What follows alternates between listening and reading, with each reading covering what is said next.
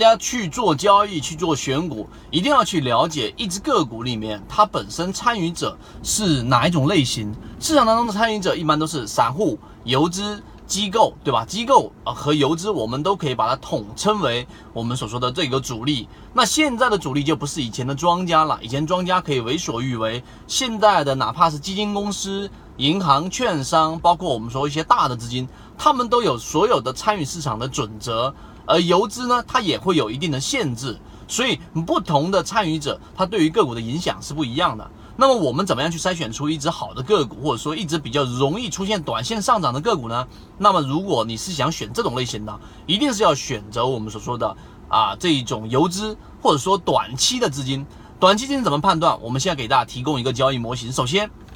首先你是要选一个这一个散户数量大幅减少的。散户数量大幅减少，它不仅仅是一个季度的连续性的散户，已经连续了三个季度，甚至是一年的时间，散户大幅的减少。这一波股价进行了一波上涨，那么在这一波上涨过程当中，散户是在连续性减少的，说明什么？说明筹码很密集，这是第一点。第二个，在上涨的过程当中，成交量是放量的，但是这个放量的分布啊是非常散的，也就是放一天巨量，然后缩量，放一天巨量，然后缩量，而不是说持续性的上涨。那么这个成交量所反映出来的，就是我们所说的这一种资金，它是以短线作为它操作的一个目标的。为什么这么说？如果说是一个中线布局的个股，它不会以巨大的放量来吸引其他散户跟随，而是温和的放量，逐步的推高股价，让那些我们所说的这一种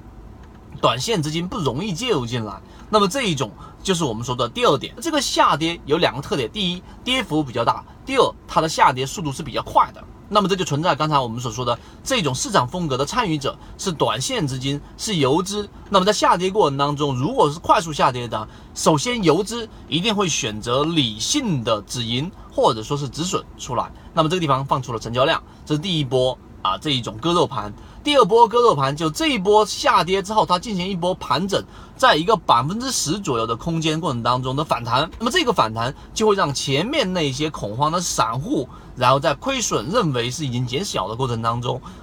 把筹码给卖掉了。那么通过刚才我们这个模型的讲解，你就会发现，首先散户数量大幅减少，说明筹码比较密密集；第二个，它的这一个。放量是间歇性的，然后是短线资金参与。第三个，下跌的快速已经把这一波短线资金全部给洗出去了。我再增加一个流通盘很小，大概是在十个亿或者说二十个亿以内。那这一种个股就说明它筹码很干净。一旦有新的资金进来，那么这样的个股就会出现一波大幅的上涨，也结合了我们前面所说的双底个股类型。所以今天三分钟，我想你认真听完之后，你就会发现这种交易模型的设计，实际上是可以帮你捕捉到市场当中的一种漏洞和空隙。那么这一种短线资金一旦放量，资金进来，更多符合这种形态的个股，我们都有做了一个筛选。圈子从二零一六年到现在都分享模型，一方面是自己记录自己的交易系统，另外一方面可以帮助大家建立完整的交易系统。